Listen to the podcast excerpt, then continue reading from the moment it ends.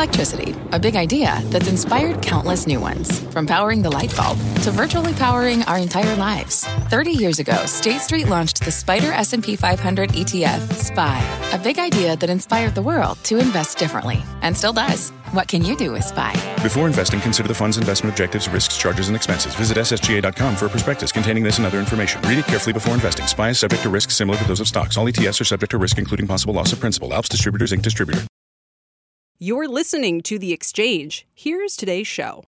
Hi, everybody. Welcome to The Exchange. The hawkish headlines just keep coming from the Fed, and yet stocks just keep rallying. Fed Governor Christopher Waller telling CNBC this morning that inflation is raging. The Fed has to get more aggressive, and now markets are pricing a much higher chance of a half point hike next meeting stocks unruffled. The Dow and S&P having their best week since November 2020, like Scott said, while the Nasdaq is up more than 9% from Monday's close. But we're going to hear from someone who says you might want to sell this rally. And CNBC's Next Gen 50, the stocks most appealing to younger investors, having their best week of the year. Our trader picks two names that still have a bright future and two that are past their prime. But first, let's go to Bob Pisani with the latest on today's market rally. Bob? And Kelly, best the week for the S&P since November 2020, as you mentioned, and it's being led higher by technology stocks. So we had a great week with big cap tech. Salesforce is up 9% this week. Apple's up 4 or 5%. Uh, Microsoft is rallying. You can see that. Intel's also on the upside. Uh, but it's very choppy trading, and a lot of stuff is still not really participating. So, banks, for example, you know, there's, there's a real problem here uh, with the flat yield curve. Two year going up, 10 year not going up so much. This has given it uh, the, the big super regional banks like Zions and, uh, and KeyCorp a really tough time this week. So that's been very choppy. Kind of in the middle are energy stocks. You know, they've had the big run of the year, but even they topped out about a week ago, and they have been an uptrend recently, though. Uh, so the big names, uh, the most uh, uh, uh move most on beta, uh, Devon, those kinds of stocks, Schlumberger, for example, all on the upside. So just look at the broad trend because it's really, really choppy the last few weeks. Look at the broad trend, what's going on. Generally, value is killing it. Value is on flat for the year. That's mostly energy stocks, but they're really up nicely uh, if you take a look at that. Growth is underperforming, and technology stocks generally aren't doing uh, as well. Commodity is still the big winner. If you look at the Invesco Commodity Index, that's a big basket widely traded DBC, that's a commodity futures basket, that's all moving uh, as well, up about 30%. XLE is the energy sector, that's up about 25%. Take a look at the S&P 500. I just want to point this out to everybody because we are on a complete round trip compared to 1 month ago. We bottomed February 24th. That was the day of the actual invasion, but we were moving lower the week prior on concerns about that. So we've gone completely round trip. And Kelly, you want to know what's going on this week? I think the message post Powell post FOMC meeting overall is it's a little too soon to panic about the Fed tipping us into some kind of recession later in the year. Powell seems to have quieted that talk down, and that seems to be the main reason for this rally in the second half of the week. Kelly? Great point, Bob, and we're going to pick up right there. Our Bob Pisani, we appreciate it. All right, it's Friday, so let's take a quick look at and do a gut check on all the economic data we've gotten this week, the good and the ugly. Let's start with the ugly. That's going to be this retail sales report that we got. The core measure up only two tenths versus the 1% monthly gain that was expected. But remember, this comes after a really strong spending number in January and this is data point number two consumer spending intentions from the New York Fed. We talked about this earlier this week hit a fresh record high back to 2013. So even though consumer sentiment has been pretty weak, uh, you actually see people spending and saying that they're going to keep spending uh, quite substantially. Okay, also in the good camp, you know where this one's going. Jobless claims, they fell again last week. That was new claims. The continuing claim series, it's like a four week average at a 52 year low. So no wonder Chair Powell repeatedly talked about the strong labor market this week. And this one doesn't get as much attention, but industrial production, important to point out that we do keep chugging along here. Manufacturing was strong last month despite a slump in auto production, and total capacity utilization rose again. And it's now higher than it was pre pandemic. So, a lot in the good category this week. In fact, maybe a little too good. Let's flip over and talk about the data point on everybody's minds today. It's this rebound in inflation expectations. Here you see them collapsing after the super uh, hawkish Fed meeting on Wednesday, then they've popped right back up to about 3.45%. That's today. It's also uh, compares with under 3% back in January. So a huge increase here in where the market thinks inflation is going to be over the next five years. Now, on that note, Fed Governor Christopher Waller told our Steve Liesman this morning that he thinks a half point hike may be needed next meeting. I really favor front loading our rate hikes that we need to do more uh, withdrawal of accommodation now if we want to have an impact on inflation later this year and next year. So, in that sense, the way to front load it is to pull some rate hikes forward, which would imply 50 basis points or at one or multiple meetings in the near future. Uh, I just think it's better to have a strategy of just do it on the rate hikes rather than just promise it. All right, the Nike strategy. Joining me now is John Taylor. He's professor of economics at Stanford University, also a senior fellow at the Hoover Institution. It's great to have you here. And where do you think the Fed should be taking? I mean, they were pretty hawkish on Wednesday to Powell's credit, and it's been interesting to watch the stock market appreciate that and inflation expectations still rising. What are your thoughts? Well, I think they moved in the right direction, but not enough. They really have to move. And I, I think the comments you just heard replayed are maybe another uh, a couple of point fives will bring us to close to three at the end of the year. Now they're still under two by their dot plots. So I think a little more is necessary. I think it's it's very important because getting behind the curve in the past and in the future will be very damaging. So we don't want that to happen. We're talking about, and the consensus is starting to, to kind of come around to this idea that the Fed is going to 3 per, 2% or 3%, and yet the 10 year Treasury is trading, last I saw, under 2.2%. So you're telling me they're going to take the overnight rate above that level possibly in the next six to 12 months? What is the long end telling us? Well, the long end is telling us they don't know. They're thinking what various people will say at the Fed, what the Fed will do. You heard one commentary, which is unusual, but I think it's it's still not clear. Will their move above this 1.9, which is what the dot plot's telling you at the end of this year? I think it'd be much healthier and I think the markets would react positively. I think the economy would react positively. You're, you're seeing a little bit of that already in this in the stock market. But I think there would be a positive benefit to to moving a little bit more now, and therefore less necessary later. Do you sort of agree with the Larry Summers take from earlier this week? And again, he's been quite critical of the Fed uh, for being behind the curve, but he now thinks they risk sending the U.S. into stagflation or a recession. What do you make of his comments? Well, that's that's always the risk of uh, being behind the curve. Because if you're behind, you eventually have to catch up, or inflation will just go bananas.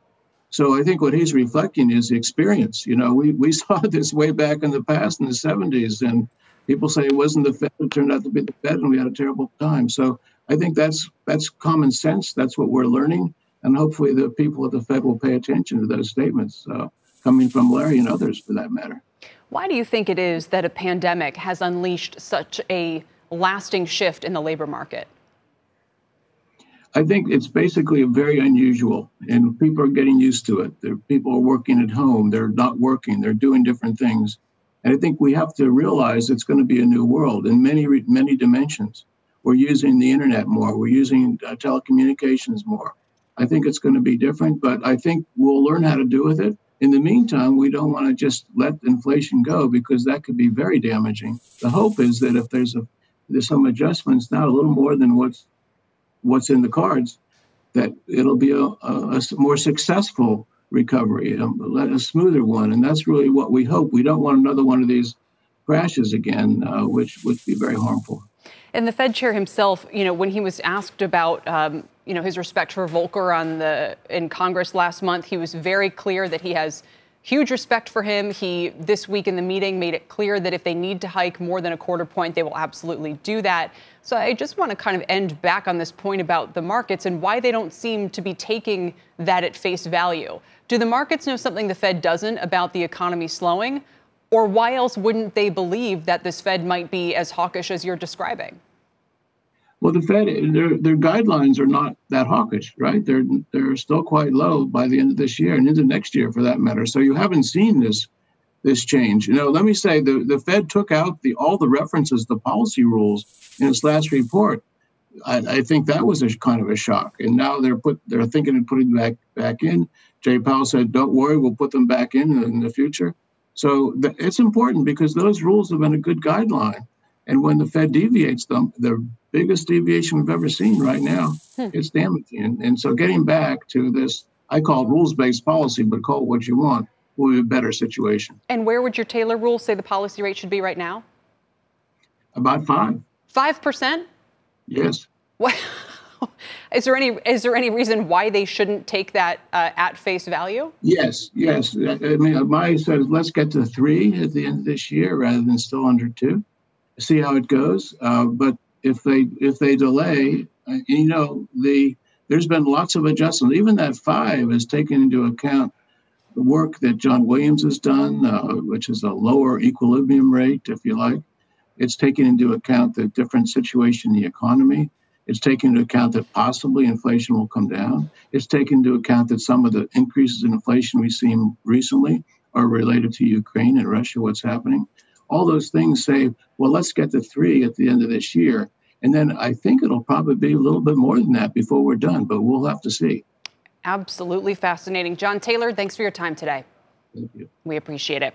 Well, if you're uh, surprised by how strong the market has held up to the hawkish Fed talk this week, maybe you shouldn't be. My next guest says historically, Fed tightening hasn't been bad for markets. Paul Hickey joins me now. He is the co founder of Bespoke Investment Group. I don't know, Paul. I mean, if, if we were talking about John Taylor hawkish, that would be a different story, right?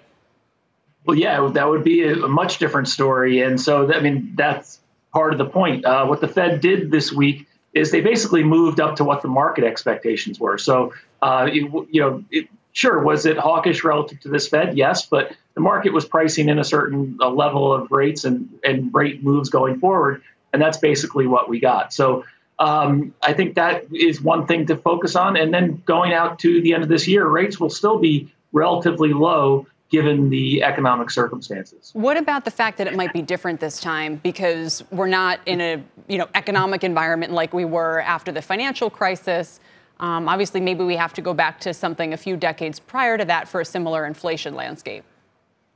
Yeah, so I mean, it, it's always different uh, this time, and I, and I think to your point, uh, you know, you look back. So the median gain during a Fed tightening cycle is going back to 1994 is about six percent. Well, we've done that this week, so um, yeah. on that point, you can say that you can you can say that we're already there. But I think um, it's always different this time. Uh, there's also a lot of things going on in the market right now that that are a lot that that that are that are going to play out and have an impact on what Fed policy is.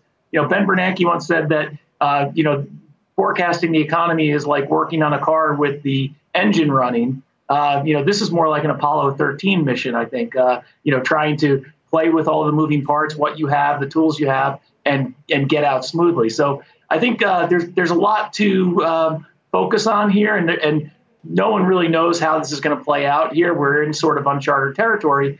But what we do is you know, rather than give our opinions, we'll focus on what the market is is telling us, and the market is uh, pretty comfortable with what's ha- with with what has come out this week. Yeah. Uh, you know, four back four straight days of Nasdaq one percent gains after a 52 week low.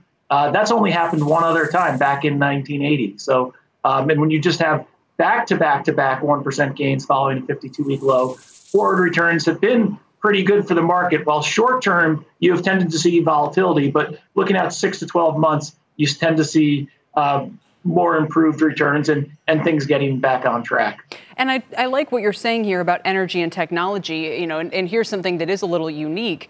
Typically, those sectors both do well and post gains of yeah. more than 20% in a tightening cycle. But obviously, right now, technology is sitting this one out. Yeah, well, technology since the Fed hiked has actually done great uh, in the last three days. Um, but so it, it's interesting because those are the two best performing sectors. But this year they've been more inversely correlated than probably any other point in history. You know, every day, every day that energy goes up, tech goes down, and vice versa. So, I mean, what we're looking at in this market in the short term is we're tending to focus on, uh, you know, when th- things start to get a little ahead of themselves, lighten up and when things start to you know be, be too beaten down to you know dip in and and add some exposure so in the technology sector uh, two names that looked interesting um, in the middle of the week uh, were Qualcomm and Broadcom. you know, they're not the highest growth uh, semiconductor names, but they're uh, they pay pretty good dividends, so they're somewhat insulated from a major swing. And the dividends are pretty safe with these companies. They have the earnings to support those dividends. So I, I think, it, you know, if you're taking somewhat a conservative approach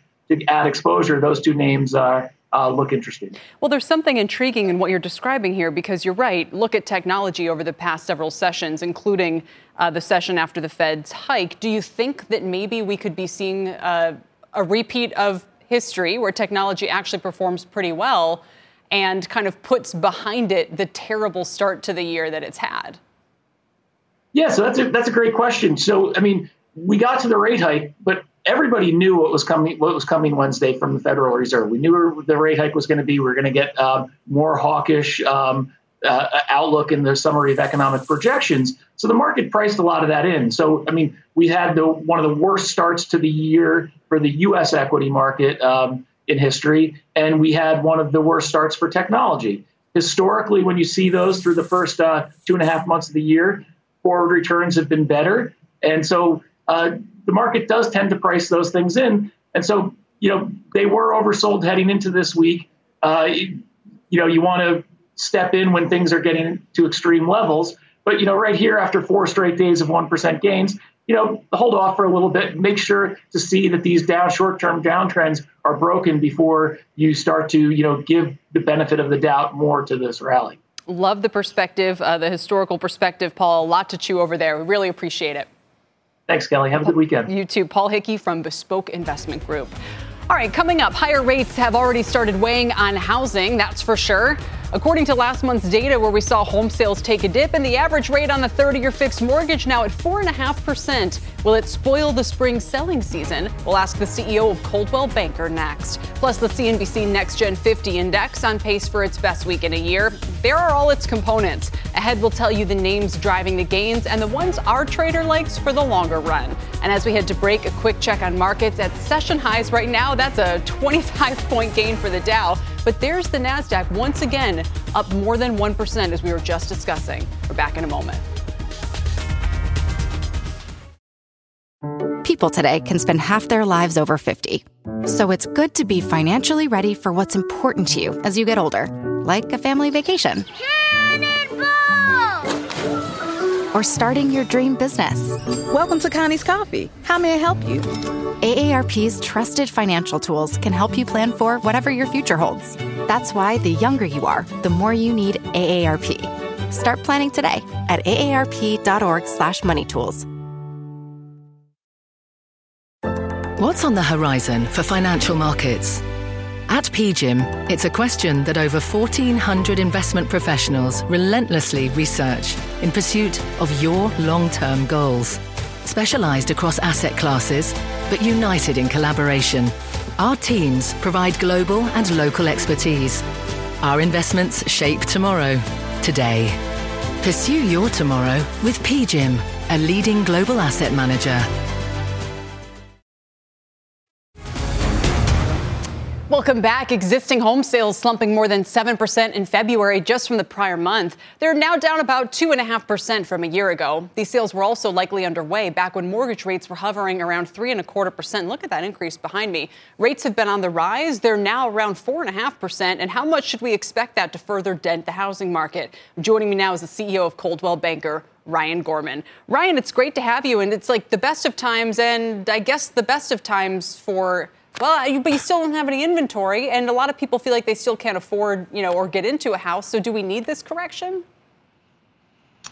I wouldn't say correction. I think we're still in a boom, certainly not a correction, and definitely not a bust. But I do think uh, what you've cited is true. Home demand, buyer demand is so incredibly strong that uh, the most common reaction I've seen so far from buyers to rates ticking up is I hope this keeps other people home so that I'll have less competition in bidding because we still definitely have multiple offer scenarios are absolutely the norm. Demand's way outstripping supply. As you mentioned, inventory is extremely low. Homes are only staying on the market for about 18 days right now.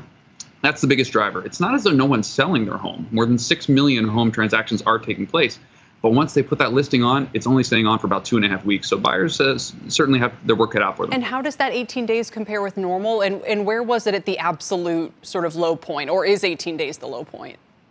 We're pretty close to the low. I think we kind of flirted with 17 days at one point in time, but kind of that 17 to 19 range is where we've been for a little while now, which is uh, historic lows. So typically we're looking at twice or more than that in a more balanced market. Uh, you you used to have the time to be able to go and view a number of houses maybe a week from now or set up appointments. Now you really need to strike while the iron's hot. Hopefully, working with a great agent who's got their pulse on the market. And when you do, you're going to be informed about an opportunity you need to be well prepared, already underwritten, have your financing lined up, and be able to make the strongest possible offer to step into that home. So it's an extremely competitive market. But again, more than 6 million homeowners are winning in that market every year, and we're still at that rate today. So it can be done.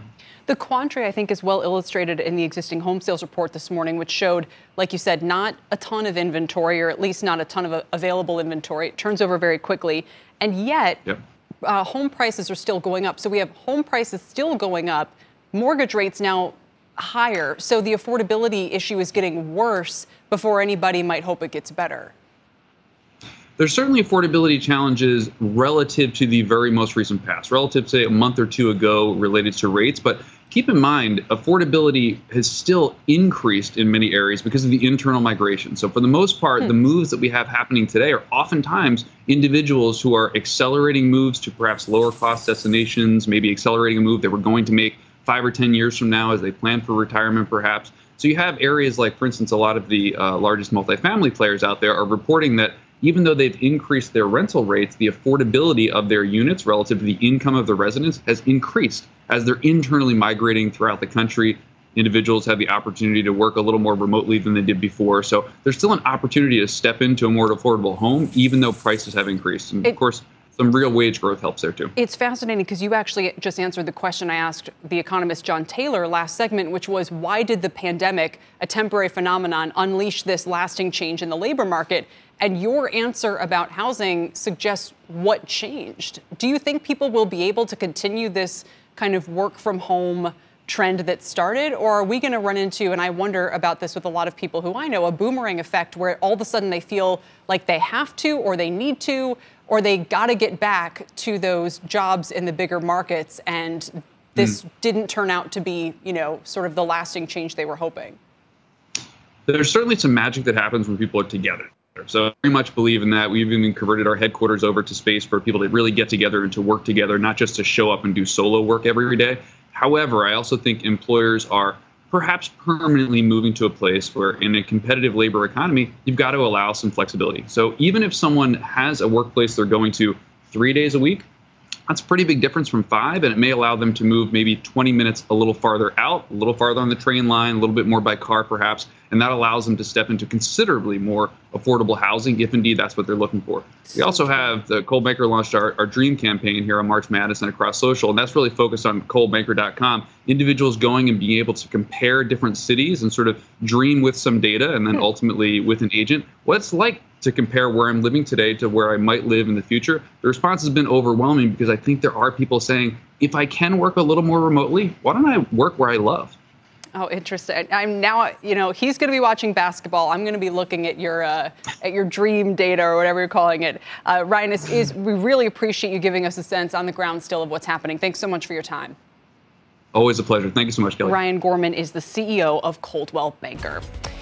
Still ahead, it's the first triple witching day of the year, so called, when three different sets of futures and options expire on the same day. We'll take a closer look at those contracts and what they may signal about the rally. But first is another wave of COVID on its way to the U.S. We'll bring you the latest on cases and hospitalizations in Europe and what health officials are saying about the Omicron subvariant that's gaining steam across the country. This podcast is supported by FedEx. Dear small and medium businesses, no one wants happy customers more than you do. So you need a business partner just like you. Like FedEx, who understands your passion for serving your customers because they have the same commitment towards you. That's why FedEx offers you picture proof of delivery, packageless and paperless returns, as well as weekend home delivery to 98% of the U.S. on Saturday and 50% on Sunday. See the FedEx service guide for delivery information. What's more, FedEx Ground is faster to more locations than UPS Ground. Trust FedEx for timely deliveries. See what FedEx can do for your business. Absolutely, positively FedEx. CNBC has quick and easy to understand business news updates at the open, midday, and close every weekday. Markets, money, and more from Wall Street to Main Street. I'm CNBC's Jessica Ettinger. Follow and listen to CNBC Business News Updates wherever you get your podcasts.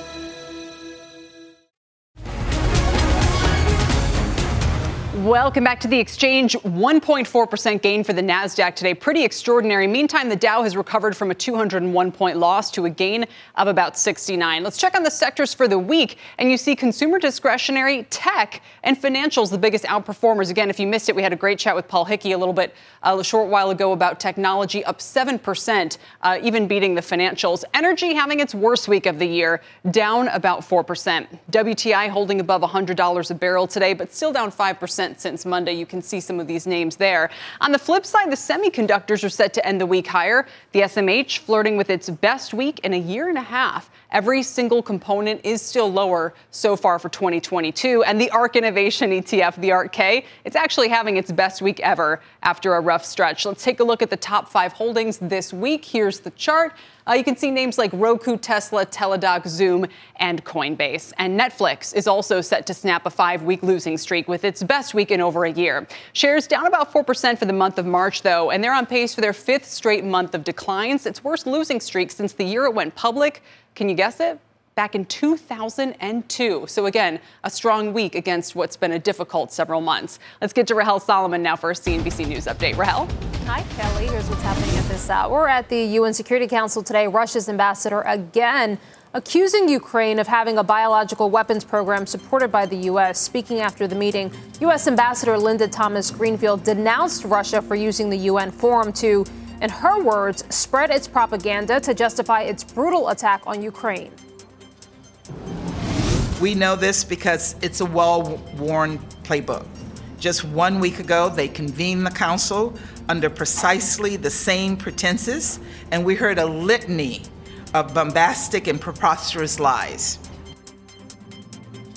A Gulfstream private jet used by Russian oligarch Roman Abramovich is one of nearly 100 Boeing airplanes that the U.S. says are being effectively grounded. Reuters reports that the Commerce Department is warning that any refueling, maintenance, or repair of the planes is a violation of U.S. export controls. And the House of Representatives has passed a bill banning discrimination based on a person's texture or style of hair. The legislation says that people of African descent are routinely deprived of educational and employment opportunities for wearing natural or protective hairstyles. Long overdue. And tonight on the news, Washington debates whether the U.S. needs to spend billions to develop hypersonic weapons to match Russia and China. Kelly, I'll send it back. All right, Rahel, thank you so much. Coming up, the CNBC Next Gen 50 Index. It tracks names integral to the lives and careers of millennials and Gen Z, and it's on pace for its best week in a year. This name is the best performer, up 36% just since Monday. We'll reveal it next.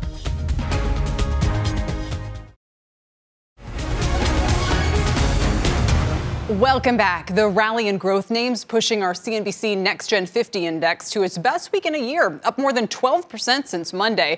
This is chock full of names geared towards millennial and Gen Z investors from tech to cannabis, crypto, and more. This week's top performers include an overlooked dating app and a COVID vaccine maker. Our next guest has two buys and two sells from the group. Let's bring in Gina Sanchez. She's the chief market strategist at Lido Advisors and a CNBC contributor. All right, Gina, great to see you. Let's start with Lemonade, the online insurance platform. They've been having a tough go of it lately, but they're up 36% this week. That was our little mystery chart into the break. Um, Allstate announced it's hiking insurance rates to offset inflation costs. That has everyone excited, but you're not a big fan of the stock, are you? Not not quite yet. And you know, I think part of their rally just has to do with the fact that the Fed didn't come out with a 50 basis point hike. So I, I think that you know that was just a little bit of relief because growth stocks have been getting destroyed. And this is a company that is so early in its growth story. I mean, they're they're just getting you know they're they're growing their signups, they're increasing their premiums but you know the inside they've expanded too quickly they're bleeding cash activists called for the replacement of the ceo so internally it's still a little bit of a mess uh, that's not to say that the story isn't there but they really need to get their act together All right, they are up 4% today. Uh, like, but a lot of the issues you highlighted have been a concern for the stock for some time. What about Bumble? I mean, this one's a little more straightforward, I guess, as a business model, but uh, it's also up again more than 30% this week. What's your take? You'd still avoid it here? Yeah, well, so Bumble is one of those stories. I don't hate it, but I don't love it either because you have to ask yourself, can I do without this this product? Can the world do without this product? And I'm not sure this is one of those that's an absolute must-have. Um, but they are executing their growth strategy, and so you know it it, it is doing what they said they were going to do. And you know, from that perspective, if if you are willing to take some risk this could be interesting. The problem that you have is that rising rate environment, and it's going to discount. Um, so it looks really, really overvalued right now. Okay, but the, a lot of it's funny. A lot of these discussions or arguments could be headwinds for the whole uh, space. With a lot of these have been high multiple, high growth stocks that have come down to earth a little bit. Yeah. There's a couple names in the group though that you actually are, have kind of warmed up to. The first is Square, or sorry, I guess I should call them Block. Why this one uh, do you think could be a better bet for the long run? So this is interesting because, you know, this is a company that's been around for a while. In fact, they had to fend off an Amazon attack in 2014. Um, and so, you know, this is one of those companies that has really made a space. It's made a niche for itself. It has good free cash flow. Um, it has, it's growing earnings. Um, and yes, it is, it looks a little overvalued, but I think that the fundamental story is very strong and it's not going away. And so from that litmus test of can the world survive without this? I think there are actually a lot of, of you know small mom and pop businesses that are enabled um, by Square slash Block uh, in order to run their businesses. Um, that I think that this is here to stay, and it's a stock you should consider. All right. So that's the case for Square slash Block. What about for Moderna? This one, I'm a little, you know, I wouldn't say I'm surprised to see you warm up to. I mean, the valuation reset has certainly been striking, um, but it does doesn't it still have this sort of pandemic on, pandemic off kind of trading uh, uh, environment to worry about? So, fair point, Kelly. This is definitely one of those pandemic darlings that then just got, you know, taken out behind the shed and shot. Um, and so, you know, what you have to ask yourself is, is there more to this story than the pandemic? Um, and they do have actually a pipeline, and they're really cheap. Um, and the market right now doesn't, you know, the market's looking for growth, uh, uh, looking looking for growth at a reasonable price, but it's also, you know, warming up to value, and it has been for the last year, just because we're expecting rates to go up. And you look at the product pipeline, and you know, the, one of their big products is going to be another flu vaccine, and and the the move for COVID vaccines is that they're likely going to become incorporated into flu vaccines. So that actually could put Moderna um, in a front runner for a vaccine that's massively, you know, subscribed to and has enormous growth. So I think that they're quite cheap right now relative to what their opportunity set is. All right. So two buys, two bails uh, from the CNBC Next Gen 50. Gina, thanks for your time today. We appreciate it. Gina Sanchez Thanks, with Lido Advisors. Up next, shares of Apple are higher this week despite supply chain snarls.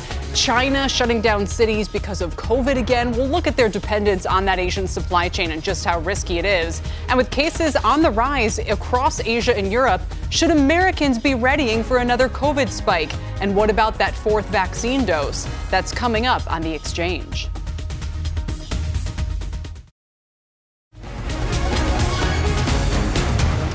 Welcome back. The COVID shutdowns in China are re exposing one of Apple's vulnerabilities, and that's its dependence on those Asian supply chains. Steve Kovach is here with more now. Stephen, will this time convince them to diversify, or is this company just almost too big to diversify now? Well, they are very locked into China, Kelly. And in fact, Tim Cook was asked that very question on the last earnings call about a month and a half ago.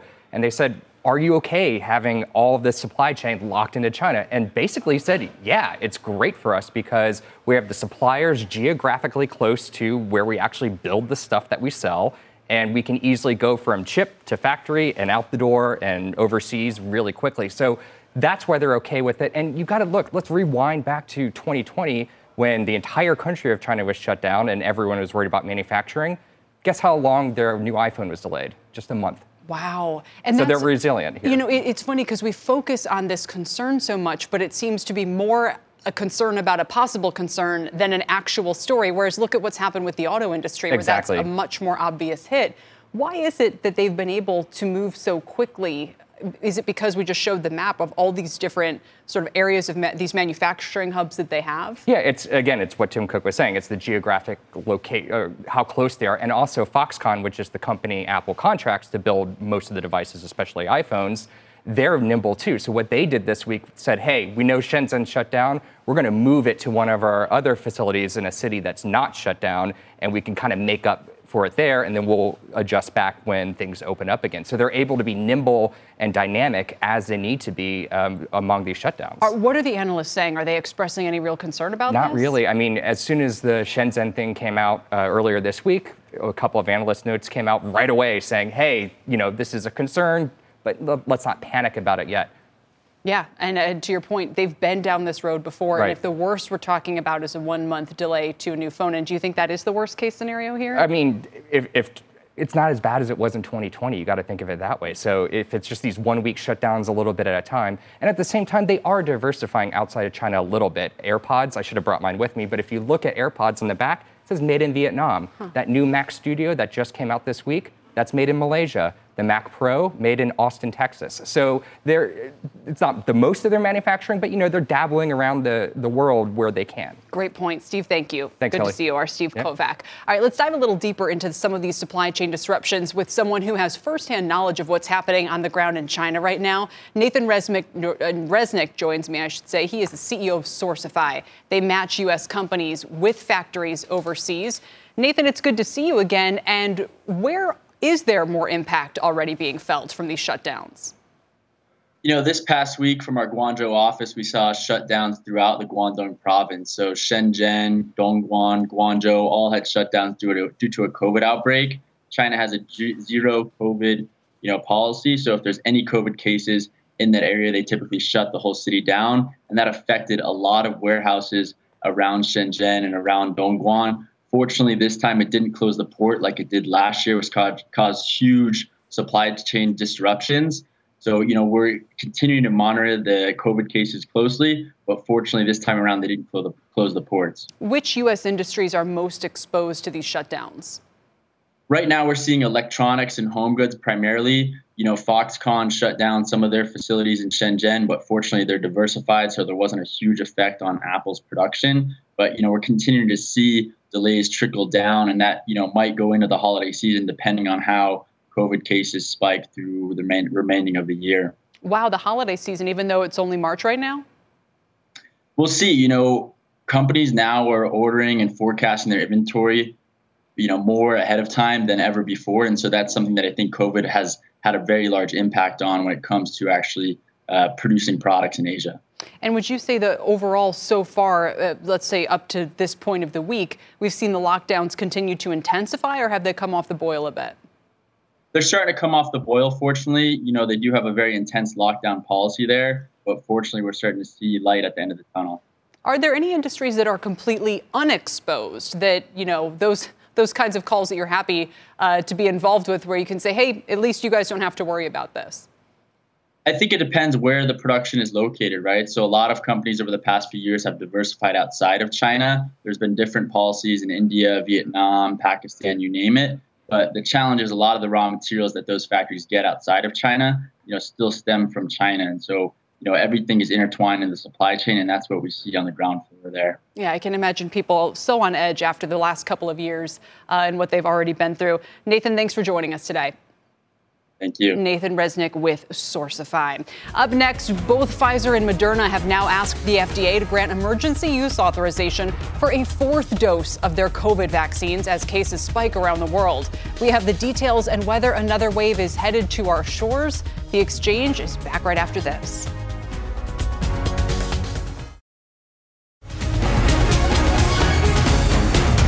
Welcome back, everybody. COVID cases have been declining here in the U.S., but it's a very different story overseas right now with surges across China, some of Asia, and Europe. Meg Terrell is here now with the latest and whether we should expect another wave. Meg? Hey, Kelly. Well, unfortunately, often what we see in Europe and the UK will hit us about three weeks later, and some experts are expecting that here in the US. If you look at several European countries over the past few weeks, we have been seeing upticks in cases from Germany to Switzerland, the Netherlands, the UK. uh, and France. Hospitalizations in the UK also rising, uh, uh up about 30% over the past two weeks. Now, the question is, of course, will this happen in the United States? And unfortunately, we have a lot of the same factors that are driving these upticks happening in the US as well. Waning immunity, uh, no longer wearing masks or social distancing, and of course, this more contagious Omicron subvariant called BA2. Unfortunately, we also have lower booster rates than many of these European countries. Uh, so that could have provided a better backstop against potential more severe disease. The UK has 67% uh, of its eligible population boosted compared with 48% of eligible adults in the United States. Um, what we have seen is that wastewater data here in the US is suggesting that there might be an uptick happening in certain areas. Uh, we'll have to see whether that bears out. BA2, that more contagious Omicron subvariant, is growing in prevalence across the country and is most prevalent in the Northeast, almost 40% of cases last week, and perhaps even higher in some states. Uh, so that dynamic is playing out here as well. And a Columbia University model, now this is just a model and there's a lot of uncertainty around it as you can see in the darker area there, suggests we may be at a trough in cases right now at about 30,000 per day and that they could start to rise through April. So you have seen Moderna and Pfizer this week come out saying they're filing with the FDA for a fourth dose of their vaccine. Moderna just last night uh, for a much broader group, everybody 18 plus, saying essentially the CDC and healthcare providers should be able to decide, you know, who this is appropriate for. Pfizer and BioNTech limited that to just 65 plus, Kelly. So we'll see how that plays out over the next few weeks.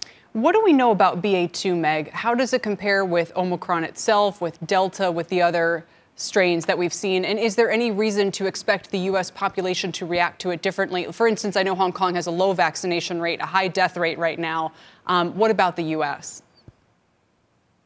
Yeah, the only major difference that experts have pointed out with BA2 versus the original Omicron is that it appears to be perhaps 30% more transmissible. There don't appear to be any differences in terms of severity or how well vaccines hold up against it. There are some questions about some of the antibody drugs that needs to be uh, better illuminated.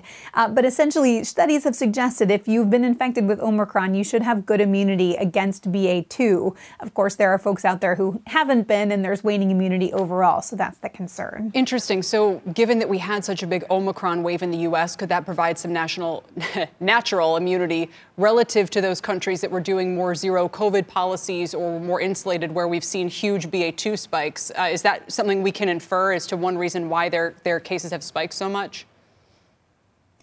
Absolutely. Uh, in those countries that have tried to go the zero COVID route, now they are getting hit incredibly hard, and they don't have the backstop of a lot of their elderly population in particular vaccinated. And so that's why you're just seeing not only these tremendous surges, but in some places like Hong Kong, also a lot of mortality. The elderly population isn't as vaccinated. And there are differences, you know, in countries that have higher vaccination rates, they are seeing lower mortality. Yeah. Anytime it's come up in conversation the past week, people just go, nope, nope. They just put their hands over their ears. They're like, we don't want to hear it. We're not, we're not ready. We just got rid of all the mandates.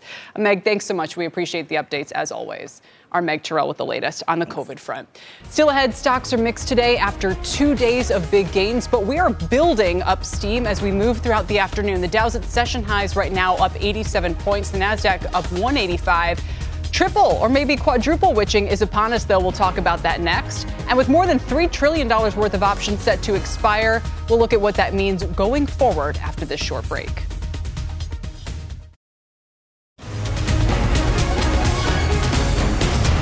Welcome back to the exchange. All three major averages uh, solidly positive for the week now. This actually would be the best weekly performance for the Dow and for the S&P since November of 2020 with about 5% gains. And today is a triple witching event. Trillions of dollars of stock index and stock index futures options all expiring at the same time.